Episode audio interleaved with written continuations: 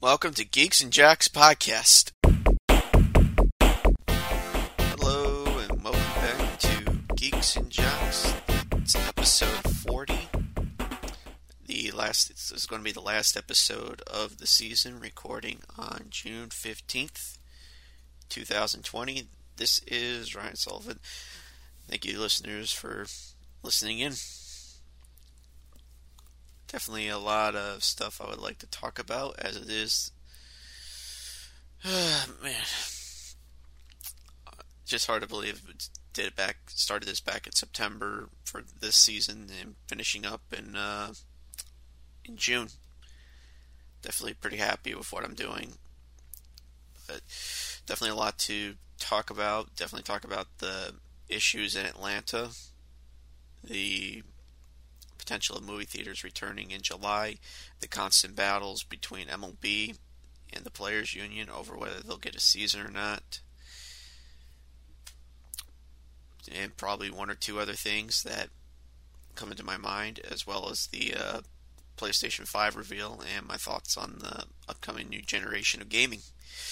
So with that, I guess the big thing we're looking at is is what happened in Atlanta this uh, past weekend, and this comes, you know, not too long, a couple weeks since the George Floyd death, which has been a huge cause of concern for uh, people who want to see peaceful protests and people that want stuff like defunding the police and all that.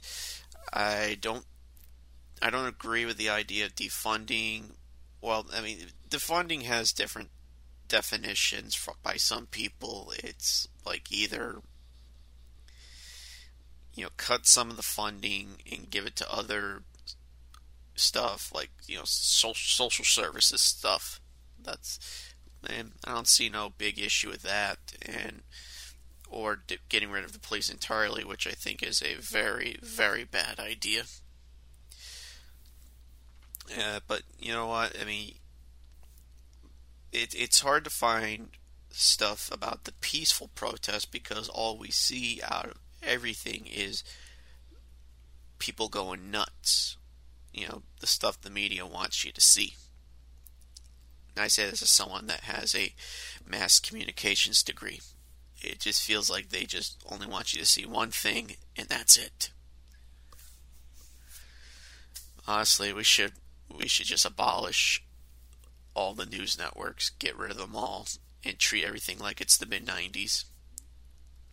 Seriously, treat it like the mid 90s where nobody's influenced by idiot celebrities. We're not influenced by all these news networks who are just in it for the ratings and all that.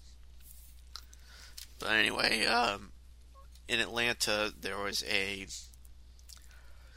there was a 27 year old, uh, I think his name was Rayshard Brooks, who was asleep behind the wheel at a Wendy's drunk. And cops were called in to look at this guy, and it seemed like everything was going fine. I'm just going by what reports were saying and listening, reading some stuff on the news, listening to stuff on the news. Um, they gave him a breathalyzer and he failed it, so probably he was pretty drunk. And when they when he realized he was going to jail, Brooks fought back and I don't know, in the midst of it took a taser, tried shooting it at one of the cops, I believe. There were there was a few cops on on the scene and I believe the cops did try to hit him with a taser, and then they used lethal force, and now he's dead. The result from all this has resulted in, I believe, the police chief in Atlanta resigning, and I believe the cop that fired the fatal shot has been fired, and that protesters, rioters, or whatever they are, uh, burned down the Wendy's that where the guy was. This is this is interesting in itself because I mean, when you charge, I would assume if you charge at a cop, you're more than likely going to get shot. And I see stuff online like like he was just sleeping behind the wheel and what's wrong with it. Drunk driving is a very very serious offense. And I'm going to talk about one story in particular from 2009 and as a sports fan, it's devastating and very upsetting. I'm talking April 2009 with LA Angel pitcher Nick Adenhart. Now, Adenhart was a prospect that looked to be the, one of the few bright spots in the pitching of the LA Angels. The Angels hadn't been to the World Series in six years at that point, since winning it in 02. Getting guys like Adenhart would help, you know, the, the pitching and complement the batting that the batters had. So, start of the season, pitches six scoreless innings. People are optimistic, but probably happy to see this guy put in a good performance. And not too long after the game ended, he's in a car with four, three others, and a and a drunk driver, Andrew Thomas Gallo, plowed right into plowed right into the car that Adenhart was in, and he was killed instantly. Two others were killed, and another had a ton of injury issues. And although the guy was fully rehabilitated, the the one that survived, a lot of pain and probably a lot of physical therapy needed to get to where he is now. And the result, um, a lot of devastation for the Angels. I mean, they they really played their hearts out in 09 and made it as far as the league championship, only to uh, lose to the the eventual World Series champion New York Yankees.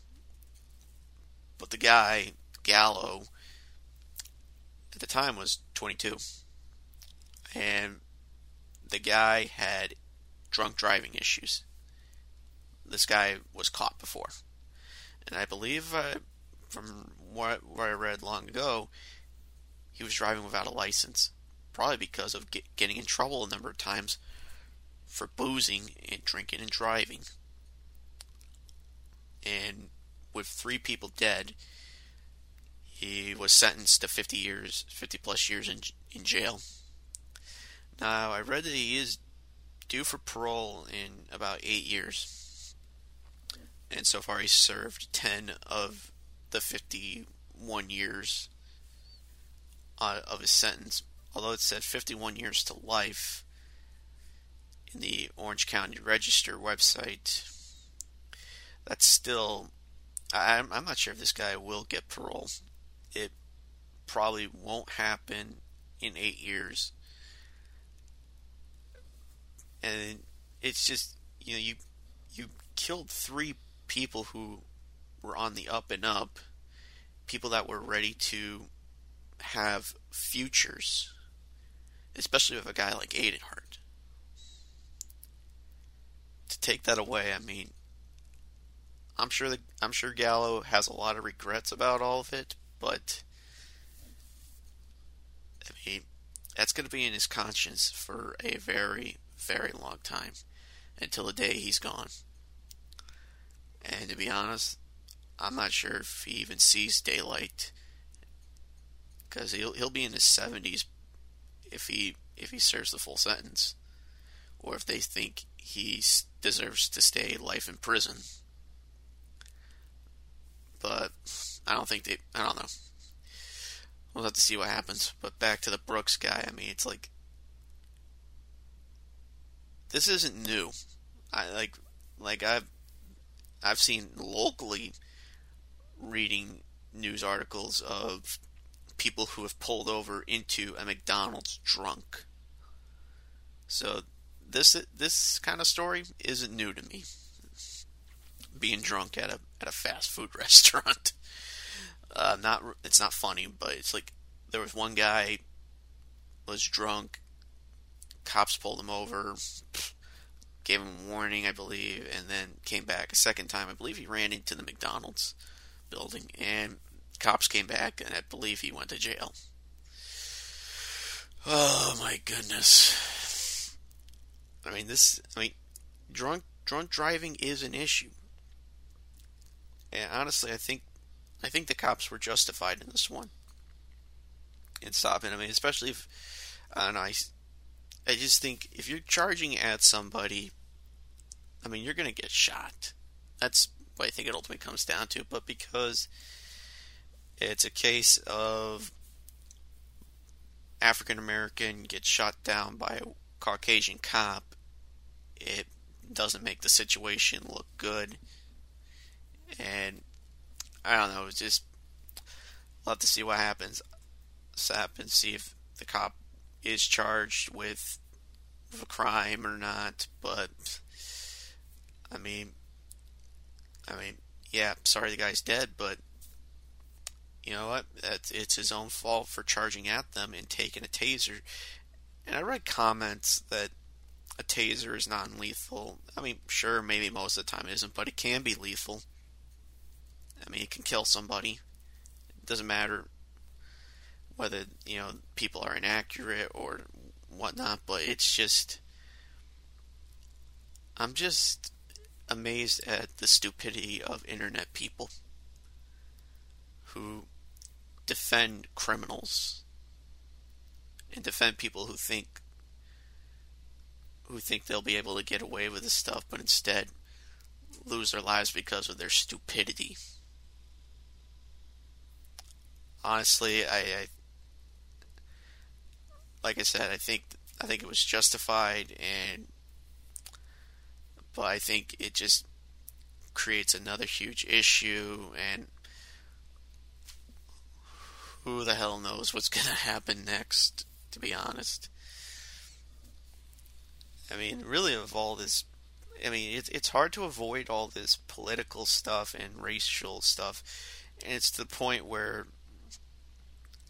you see it happening with um, TV shows and, and, movies. And one of the big examples is Gone with the Wind being removed from HBO Max. So, Gone with the Wind, it's a 1939 movie, just turned 80 last year. And it's set during the Civil War era and has like racial issues at points. They HBO Max removed it this past week, but I read they will be bringing it back.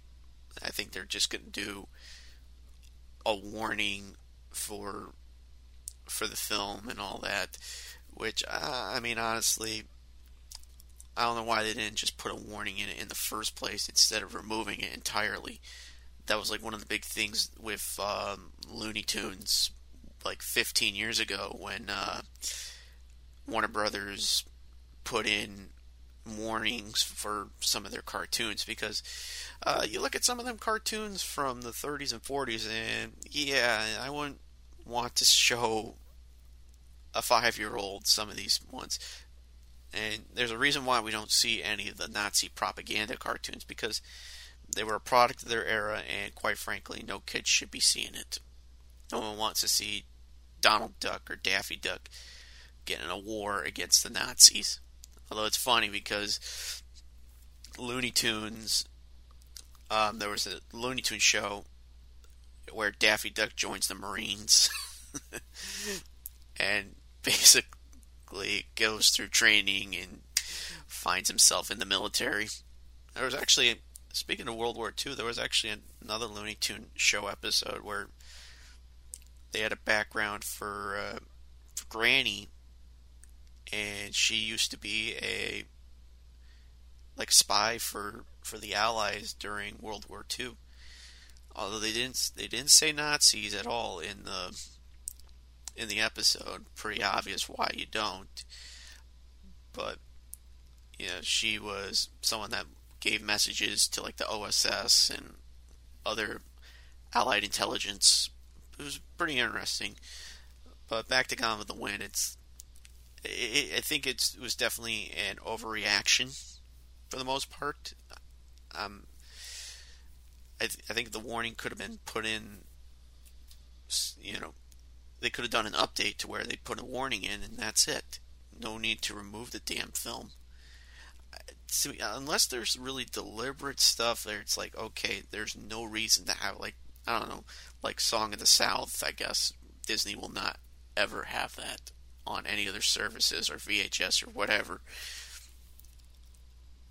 I don't think you should be banning any of these films or removing them because oh they don't represent what people want to see. It just it reflects a different era. And Gone with the Wind, from what I've read, is revered as one of the greatest films of all time and one of the great films of the 30s and 40s if you get rid of something like that, then you have to get rid of a number of Three Stooges shorts. You have to get rid of probably comedy bits from guys like Stan and Ollie, uh, what like Abbott and Costello. I mean, you have to get rid of it by that logic, because anything, or hell, tons of movies, tons of TV shows. Because by that logic, anything, even if it's a small scene that's remotely racist, hey, let's get rid of Trading Places because because one of the Duke brothers says the N word about Eddie Murphy. I mean, we're going to call that racist? It's just dumb. We shouldn't be removing, or heck, get rid of Chappelle's show for him saying the N word constantly. Are you kidding me? That's the. I mean, that stuff is funny. There's no reason to remove something like that, in my opinion. It's just it it does bother me when certain stuff gets removed for specific reasons or just because people think it shouldn't like, there's no reason to edit out stuff i mean uh, unless it's for cable tv reasons i think you have to watch a film in its in its original form the way it was shown in theaters but i mean it's I mean, kind of a good thing it is coming back, but man, it's just dumb that the overreaction from it. And with all the negativity stemmed towards the cops, there were some cancellations of some cop shows, or reality shows to be exact. So, this one I'm kind of surprised, but not at the same time. Uh, Paramount Network getting rid of cops. Now, Cops has been on the air since early 1989, and I'm I was surprised they were still even airing uh, new episodes of the show. I I was still surprised. I was kind of surprised be, because Cops is one of uh, Paramount Network's big shows.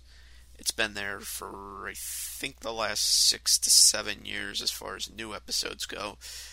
It was a mainstay on Fox from 89 up through to like 2012, 2013. It was a Saturday night mainstay along with America's Most Wanted. It was like it was this was your Saturday night for a very very long time for Fox. I'm kind of surprised with the cancellation, but I'm not at the same time because there has always been criticism of the show. You know, and some people can look at it as a highlight reel of chasing down suspects and all that. I mean, because if you're selling the show, what are you are you trying to sell? Cops sitting at their desks or sitting in their cars, waiting for the next potential crime to occur, and it doesn't happen that day. I mean, you could show. I think I feel like I feel like the concept when the show was brand new in 89 was to show the everyday lives of police officers and probably somewhere in the 90s they lost sight of that original vision and it became more of you know what suspects they're going after the crimes committed yada yada yada and i mean could i see the show coming back probably not i don't think I mean, and if it does, maybe a couple years, maybe in a couple years or something. I don't know. But I uh, I could see why Cops got canceled, but what I am pretty surprised about is Live PD being canceled on A and E. So, Live PD, it's been around for three and a half years. Began towards the end of 2016, and this was one of a this was like A and E's biggest biggest show. This was like one of the biggest shows on mainstream cable. So big that A and E got rid of a lot of their stuff. So they got rid of stuff, you know, like like Storage Wars and a handful of other shows, so they could be in favor of Live PD. And what's and what's funny about this is that they they they've gotten rid of Live PD, but they still air episodes of the first 48. By that logic, they need to get rid of uh, the first 48 because it's real. It's basically a reality type show, documentary type stuff, and some of the cops do act like assholes in the first 48, well, detectives to be exact. So why not get rid of that show as well and get more of some of their older stuff? Or maybe get reruns of something like, say, The Sopranos. I mean, they used to air reruns of some shows. Why not? But back to Live PD, going off on that tangent for a second. Um, it is a bit surprising because it's not always about chasing the suspects. It's always you know you see you do see people getting pulled over. You see people you see cops trying to stop crimes, but you also see certain things you know, like say saving an animal from a from a sewer or a tree or seeing what could have been a crime not be a crime. You know that there's and you I mean you see the ins and outs and the good and bad sides of cops in these um, in these live PD episodes. They go through various stations, look various areas throughout the country, like eight locations, I believe. And there was something I forget what it was, but I think there was like someone was killed. I think last year or something, and this was brought up by one of the one of the one of the guys that hosted the show appeared on like CNN with with an anchor that wasn't even American, by the way, uh, talking about the cancellation of the show, and it just basically became a heated debate between the two. And so, I mean, just could I see Live PD coming back? I mean, maybe. Uh, maybe the maybe A and E is going to let the heat die down a little bit. Maybe maybe wait a year or two and then come back.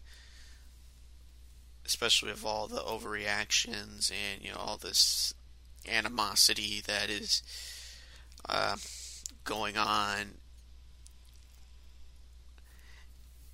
And what's funny eh, what's funny about all this is that you still have some of the same people complaining about issues, and yet they don't ever contribute, which we're going to go into with this going into sports.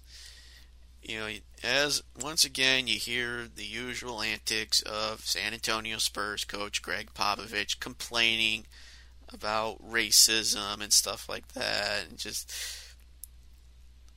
I truly think this this nuthead of a coach, for as great as he is for reviving the Spurs during their after their abysmal year in '96, this guy is out of touch with reality. I don't think he truly understands the issues going on. And he's just a mouth breather who's just saying a bunch of dumb things, constantly whining about stuff that he has no contribution to, no donations or any of that kind of stuff. Because there's there's other athletes who've put their money where their mouths are and actually have helped with donations, contributions, and trying to stop racial issues. what has Popovich done? All I see out of him is whine, whine, whine like a little baby. That's what he basically is. Is a senile old baby who who doesn't want to find a solution to problems. He'd rather whine about the problems instead of, hey, let's find a way to fix it. it I feel like he just wants to say his pieces and call it a day. And the irony out of all that is he's more willing to talk about that stuff, but when it comes to reports, we're getting reports during NBA games, he he doesn't want to be talked to by the media. So this guy is just just a whiny old man at this point. Sure, he's given San Antonio five championships, but when is enough enough out of this guy? as always, we hear more stuff with. It, it's, it's always interesting that you know it's delved into NFL material with the whole Kaepernick bullshit and all that, and something about uh, the whole kneeling and disrespecting the flag and all that stuff. Uh, whatever. It just it really blew up a couple weeks ago when Drew Brees of the New Orleans Saints said his thoughts on on the on kneeling and all that, and saying being against it, and he was basically viscerated by a number of NFL players, including some of his own teammates, including Punk, Malcolm Jenkins, and you have Michael Thomas going after him, and I think Alvin Kamara went after him, and I don't think Brees had much of a choice but to apologize. And there was one guy in particular for the Saints. Uh, I think it was Terron Armstead. He was he's the left tackle for the team. The guy actually had a heart and restrained from replying on Twitter and stuff like that because they, it's an opinion. And unfortunately for some of these guys like Jenkins, they want to overreact instead of, hey, let's talk this privately. And, you know, I think that's something that I think Armstead has done and Thomas a little bit. They've discussed it privately with Brees, and maybe it's the stuff that, you know, maybe, hey, we can we can find issues all together. We can try and work together instead of blowing it up on social media. So, and as always, who do you have always sticking their nose in the political spectrum? LeBron James. I swear this is. It had something to do with the Brees comments, and uh, the one Fox News anchor was uh, Laura Ingraham. That's her name because a couple years ago there was the Parkland shooting in Florida, and James was doing his usual political stance and you know the whole bashing Trump and all that. And Ingraham, this is pretty much a big phrase that she'll be synonymous with until she's gone. Shut up and dribble, you know, attacking James and while I do think it is a little ridiculous with what she said, I think it holds a lot more weight than people realize because because J- LeBron James he's always sticking his nose into political stuff that he has no idea about and speaking his thought. Yeah, there's the whole freedom of speech, but it's just to me, James is just very uninformed on issues. And I think with the whole thing about because I think Ingraham defended Brees on on what he said and James I guess called her out for double standards and saying he's tired of the of being treated like crap. The question the question I would ask James is this. are you tired of the treatment, James? Because because of your skin color? Or are you tired of the treatment because of how divisive of a person you are in the NBA and in sports in general? That's the thing I would ask him because when you look at LeBron James, you look at the first seven years or so of his career, I mean, this was one of the underdogs. This was a guy you could look up to because he gave Cleveland a surge in popularity once again, something they hadn't seen since the late 90s. Like Cleveland was up up and at 'em. You know, they were doing really really well the basketball, you know, baseball, inconsistent but still, you know, lovable group, lovable losers. And then you look and it's funny because because a month from now will be 10 years since that horrible program that ESPN did, The Decision, where James said he would take his talents to South Beach and piss off an entire city because he was the local guy and going somewhere else. I mean, there were tons of people burning his jersey and all that, all that.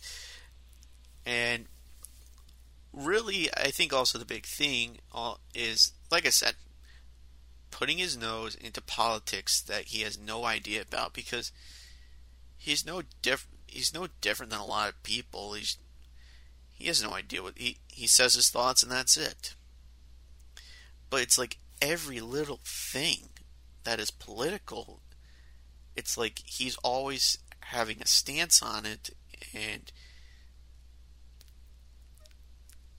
does he? It, I wonder if James even knows what's going on in the world. That's why I think the whole shut up and dribble thing was a big deal. Even even though I find it a little ridiculous, like I said, holds a lot more weight than. I mean, there are some there are players that do like to speak their political thoughts a little bit, but it's but it's not as ridiculous as as LeBron James. I, I mean, to be honest, he's not really a role model. And honestly, looking at some of his stuff, he's just basically a punk crybaby, rich brat. Just like as if the world has to reflect around him. That's not how the world that's not how the world works. And just a lot of these a lot of these players haven't to me, they'd have no clue what's going on.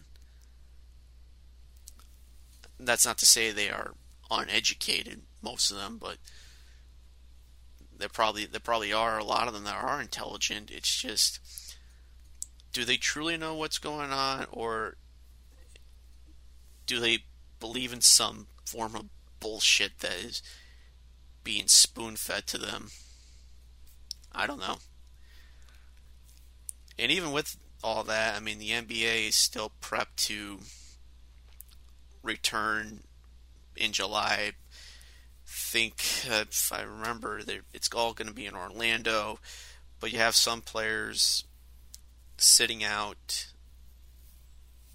You have some players still expressing concern, like Kyrie Irving. Because, I mean, with all the virus stuff going on, and just recently there was I don't know how true it is or not, but there was like a huge spike in uh, coronavirus uh, outbreak um, in certain parts of the United States, especially in out west. Basically, I think the entire Northwest had a huge spike re- recently.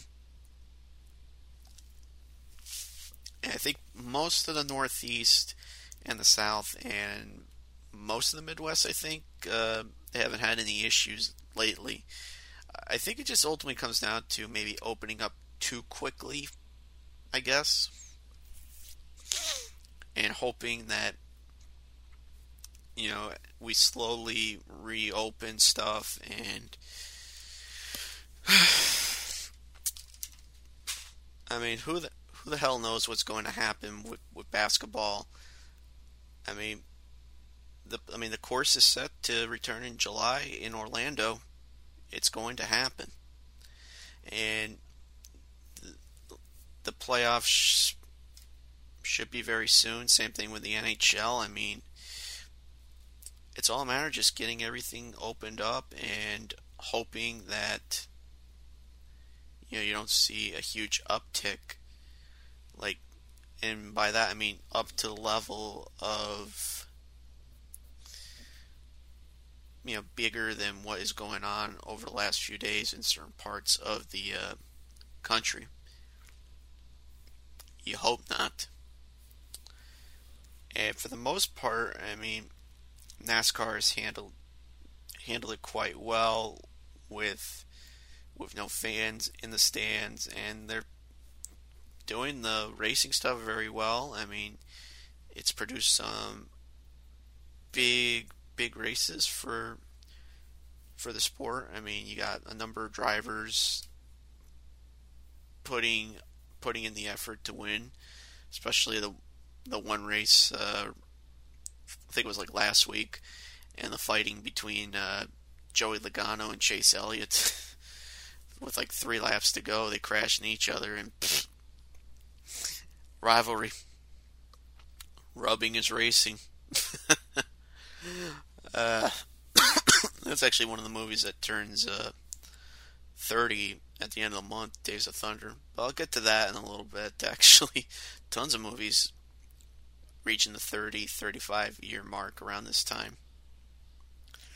But yeah, um, believe MLB is still in a huge fight over um, with with the players over like the whole how many games can be played and the salaries. I think just recently that the that their the talks are pretty much over. They're not going to listen to anybody else. I think the league's not going to bother with any more negotiations. They just want to get a season done and over with.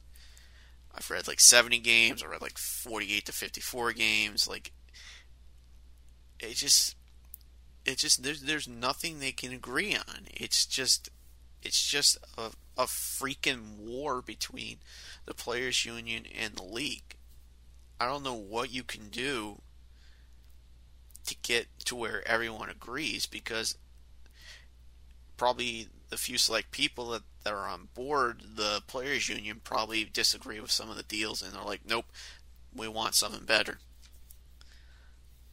Both sides should just suck it up and and just get something to where I don't know you get like 80% salary and you get revenue for the players and and teams. You have playoffs in October.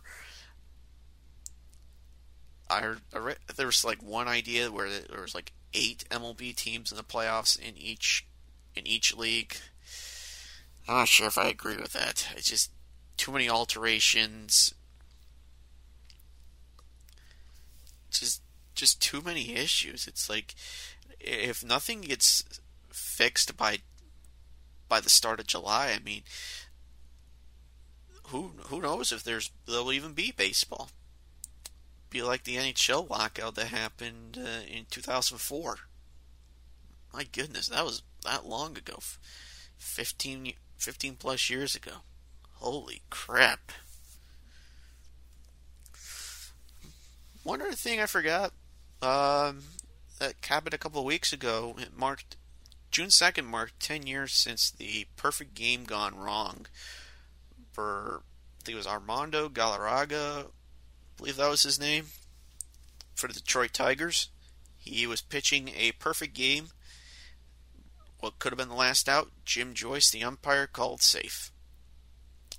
And the umpire was admitting he did make the call wrong, which is something you don't really see too often. and I think Galarraga wanted to get um, get the game counted as a perfect game. I don't know if Rob Manfred's going to do that, but honestly, I think it should. I mean, it was for the most part a perfect game, and it should be altered to where. I mean, it would be unprecedented, sure, but it it was a clear like it was a clear he was out before before he made it to the bag. So man, the perfect game. You know, as a as a fan, it's like it's like one of the rarest things to ever see. But what are you gonna do? Nothing Galarraga can do, nothing Jim Joyce can do. But hey, at least it's not as controversial as potentially what the New York Yankees could have done, I guess. So there is reports of stuff that happened in 2015, 2016, and 2017. I guess of the Yankees using a replay room to potentially cheat. I guess, and it's something that I guess people want to see, especially the Houston Astros, who honestly, just because they like to see the Yankees get punished doesn't mean their punishment deserves to be exhumed from from any report because what the Astros did is very despicable, very very sickening. It's just and there was no rules put in place at the time, so and there was no systematic thing. I mean, this is one of those things I'm, I wouldn't be surprised if other teams have done what the Yankees have done with the cheating. I mean, it's I think there was something that a judge was going to unseal a a thing, and the Yankees probably are going to do an emergency appeal. I don't know what that means for the most part, but probably probably some stuff in there, and probably the Yankees get hit with maybe like a small fine or something, maybe one lost draft pick or something. But yeah, I mean, there's a lot of stuff discussed already regarding you know sports, politics, and you know it's you know, it's hard to avoid that stuff. To be honest, it's it really is hard to avoid it. You know, because especially considering that there's nothing much going on. I'll tell you one thing: it's nice to see golf come back. It's really nice to see golf come back. It truly is. So hopefully we see more more of the sport come back, and you know, what? hopefully we see. You know, it'd be nice to see the Masters in July or August. I think it'd be. I think it'd be humid and sticky down in Georgia, but I think it'd be beautiful to have have the Masters, you know, in nice, nice sunny time. But one of the big issues I could see, and I mean, it can also happen in April, is you know potential thunderstorms and just just be difficult to hopefully you know be it probably would be difficult to get a four round uh, tournament done by by a sun by a specific Sunday and all that. But yeah, so as far as like movies go, there there was like a ton of movies that were like getting like getting like 35 years, 30 years, you know, since they've come out. You know, it's like like like one at 40 was. There's a couple that I, am thinking of right now. Uh, Blues Brothers, the first movie adapted from something on Saturday Night Live. Two brothers on a mission from God in a police car, getting chased by the cops, recruiting their band it really is one of the great comedies and one of the great musicals of all time. You know, especially with some of their guest guest starring appearances of, you know, say like guys like James Brown and Aretha Franklin, for example. Seeing other notable actors in like John Candy and Carrie Fisher. Other musicians like Ray Charles, for example like it's like it's the ultimate type of comedy musical. And just the, the amount of like sequences and the budget like I read that was like a movie that was having a rough time getting filmed, like too many issues. And that was something I read a little bit with uh, Days of Thunder, which at the end of the month turns 30. Like it was a movie that had like a 30 million dollar budget. Reading it from reading from the site Mental Floss, and not knowing that the the budget practically was doubled by the time they finished filming, and it was slated, according to MentalFloss.com, it was slated to come out uh, Memorial Day weekend of 1990. So essentially, it would have been competing against Back to the Future Part 3. That would have been tough to, to compete against. Definitely would have been hard. But one of the reasons why that came up, Days of Thunder, because one of the things about video game preservation is finding any prototypes, and there was a prototype for for an NES version of the game. Now, there is an actual version of the NES game, but it's a lot different from the prototype that was found. And made by Mindscape, and you had to. It, it was interesting. Like the qualifying was your first person in the car, and then the race. It's like a side scrolling type of thing. It looks kind of weird, but it looks like it would have been. I think it would have been interesting to play because a lot of your racing games on NES were were like top down games or side side scrolling in a way like were isometric like say RC Pro Am Rad Racer had the behind the car view. But it was like it was side scrolling and it had pit stop stuff. Like you had to really work on putting gas in the car and getting new tires put on there and just it looked like it looked like it was like a like a season mode which you didn't really see at the time for a lot of these games.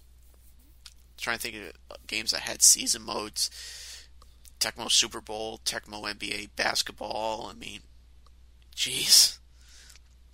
Um, but yeah, Days of Thunder. It was it barely made its money back, and it caused Paramount to cut their ties with uh, Don Simpson and Jerry Bruckheimer, and the two did find success with other, with other companies through their through the movies they made until Simpson's death in '96 uh, from drug related issues.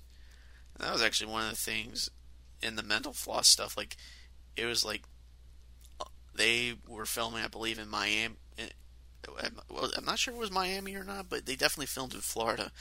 And when you think of Florida, you think at times, you know, a beautiful state, but you also think at times spring break.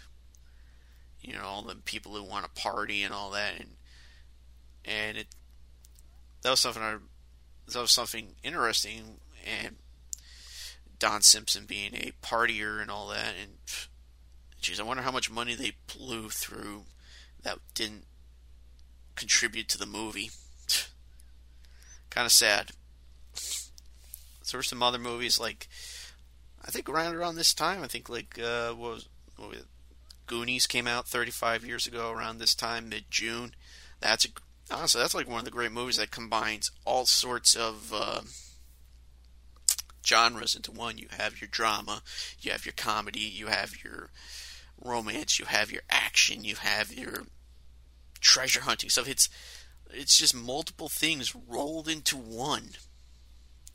Multiple things. It's that's how great of a movie it was. There were some other movies like one of the movies a few months ago that turned 30 was the original live action Teenage Mutant Ninja Turtles, which to me is the best comic book movie ever made because it followed the comic fairly well. And it was dark, but not PG 13 dark. It was dark enough. And that's, and with that combined with the action, the score, the just the dialogue, everything worked very well for that movie. I'm trying to think of other movies like oh, another one same around the same time as uh, Blues Brothers, Airplane. That was a huge hit when it came out in 1980 because it was from the Zucker Abrahams Zucker group, who had done a couple movies by that point in 1980, but their wackiness really stemmed from this movie. And it culminated in them doing stuff like Police Squad, Top Secret. What was the one? Although they didn't write it, they directed Ruthless People. Of course, The Naked Gun. Like, like they were like at the top of their game in the '80s, and and a few of them direct doing other stuff, like say Hot Shots. Actually, I think one of them around the same time, like in 1990, they one of them directed a drama called Ghost, which was a huge hit. That was actually one of Paramount's big hits that year, I believe. But yeah, these guys, Zucker, Ab- David and Jerry Zucker and Jim Abrahams, they all made these really. It, it, a lot of it is just visual gags, tons of quotable stuff. Like there's a lot of slapstick involved. That's how that's how great it was and how mind blowing some of the some of the stuff was because you didn't see this in comedies at that point. It might be a little tamer in something like Naked Gun, but you can't deny how big of an impact a parody movie was, especially since it was making fun of all like the disaster type movies on airplanes. Unbelievable. So I reckon I'll end the season with a with a video game related uh, thing, and this was something that was I thought about, you know, for a little bit, and this is something I, you know, be a little fun to talk about. Multiplayer games, you know, games you play with others. You know, whether it's playing with a sibling, playing with a friend, playing with a parent. You know, one against the other, or maybe teaming up to to play a game against you know the computer you know, because some of the best experiences of gaming is playing with others, playing with other people. You know, one of the big things I could think of is, you know, something like a Super Smash Brothers. You know, Super Smash Brothers, you know, has the four-player playability, although with uh, the Wii U version, uh, it had the eight-player feature. I think did that. I think I did that once, and it was like six people, but it was still a hectic and fun, fun time. Played a lot. I feel like I played a lot of Brawl, followed by the original on the N64. Not a huge fan of Melee. I think it's horrible. It went way too quickly. Like the speed of the game was too fast. And that's just I I could never get into a rhythm with the game. And another Nintendo property that honestly until the Wii this some of these were actually a lot of fun and that was Mario Kart. Mario Kart to me is one of those games that it's four players and the balloon battle is really the highlight for those for those multiplayer games, especially if you're playing Mario Kart 64 or Mario Kart Double Dash, especially if you're playing in a level like, say, the GameCube level in Double Dash, or say the block level in um, in 64, for example. There's so much space for you to do and and cause mayhem. Just it's always a heart pounder in both those kind of games where it's like you're on it's like you're that close you're close to beating him and it's like oh oh no no yeah all right. Always a uh, always a uh, blast to, to play those kind of, kind of games you know and first person shooters same thing. It's like playing like say a GoldenEye for example or halo like my first experience with Halo was playing multiplayer. And let's just say I was not that good. Not that good at all. Kept getting my ass kicked. There was always one guy that using like a blade to kill me. Kept killing me with a blade, and it was like it was like Halo Three. I don't think ODST came out at that point, or if it was, it wasn't common yet. That was my first experience with Halo, Halo Three. Definitely do need to give the series a chance. I hear many good things about it. I do have the original and the uh, second one. Probably will have to find the like the original third version of the game, and not ODST. Trying to think of other like uh, Medal of Honor, uh, especially uh, Rising Sun. That was like a game I played with my brother quite a bit because there was so much to the game that was just. I mean, it's not the best game in the series. It's I would say it's just a, a good game, but the co-op feature was was very nice. Like being able to play split screen with uh, the, the, the missions in the game. It didn't let you do the final mission of of the single player, but still, I mean, it was a feature that was really nice. Uh, what was the other thing? Uh, the, the the multiplayer. Uh, you could do up to four players it's like you can do death matches, you can do specific modes, and one of the things we would always do was try and see how far we can go within an hour. You know, rack up you know a kill count on how many enemies we defeated. I think whether we teamed up together or if we faced each other or something, I forget. And but the problem was we always put on an hour, and it would we would get bored. I think within like 20 minutes. I think it's just the repetitive nature of it. That would be my guess.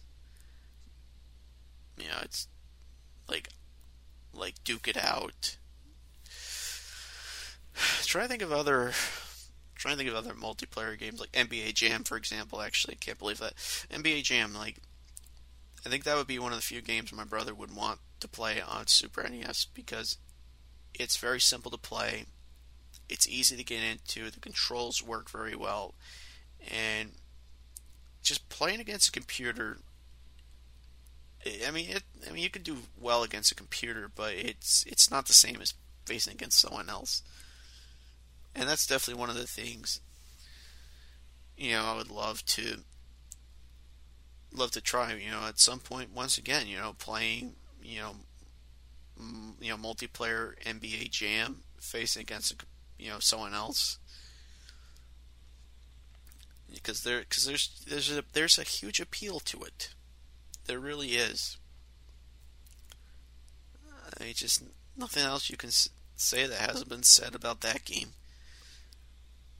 There's also, I mean, I'm trying to think of other four-player games, you know, or multiplayer or two-player stuff. I mean, I mean, stuff that would definitely be better if played with two-player. Probably stuff like you know, like a Streets of Rage game or Final Fight like any beat 'em up really where you can get another person with you. I'll tell you one of the machines in the arcade that I found long ago at like a water park, and that was a six-player uh, X-Men.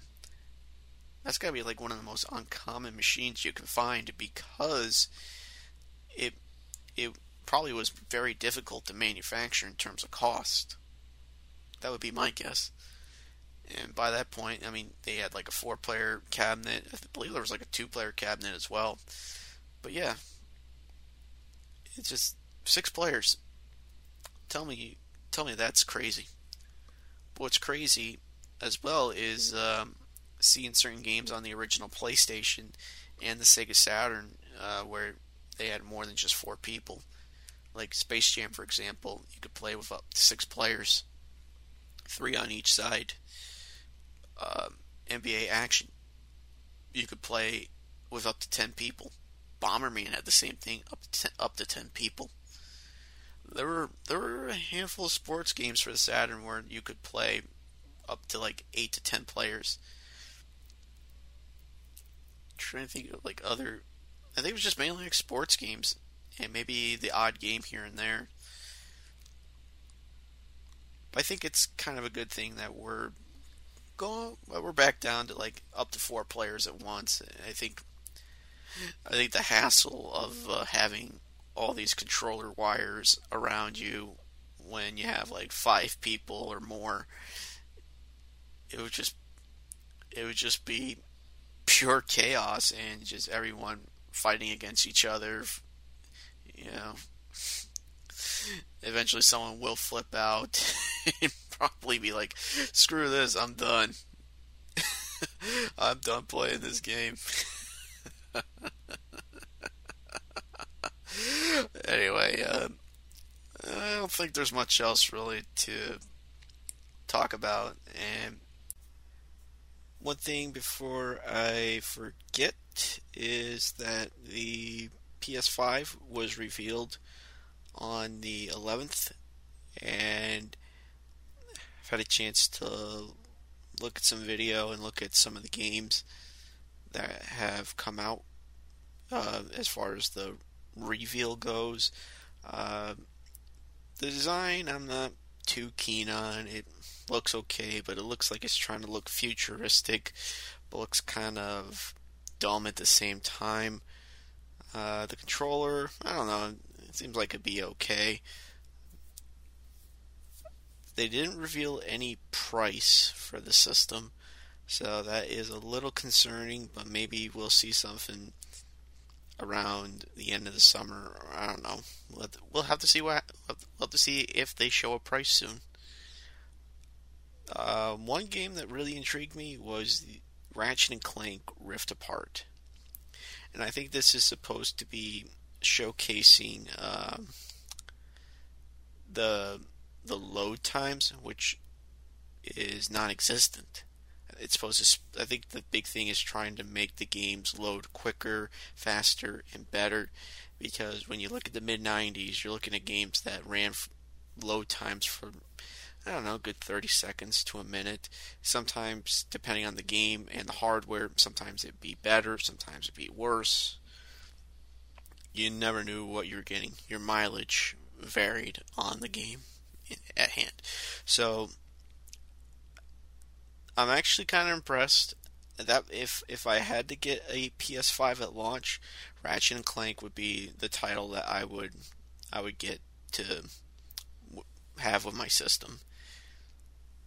I'm gonna guess probably five hundred dollars, as I've said a number of times in the podcast.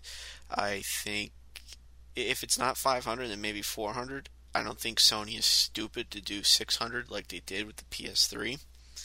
There were a few other titles, like I saw that I think it was called Stray, where you play as a cat.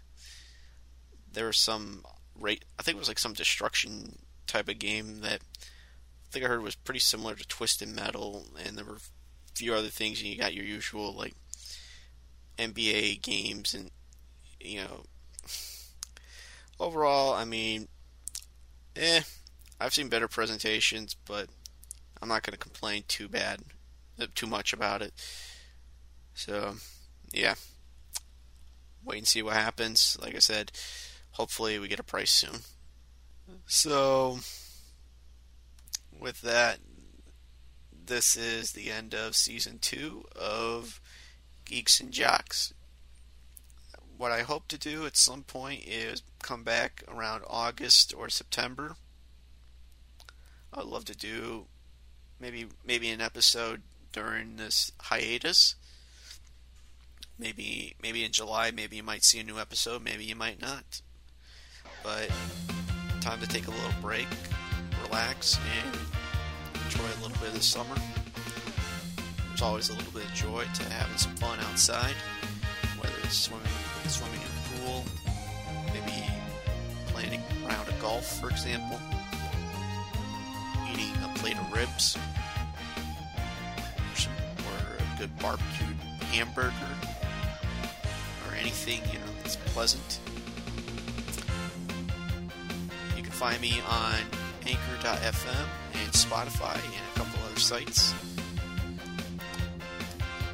And that's about wraps up this season. Episode 40 of Geeks and Jocks. This is Ryan Sullivan. Stay safe protect yourselves from the virus. Always wash your hands during this time of crisis. Hope to see listeners on the next podcast. Take care, everyone, and be safe.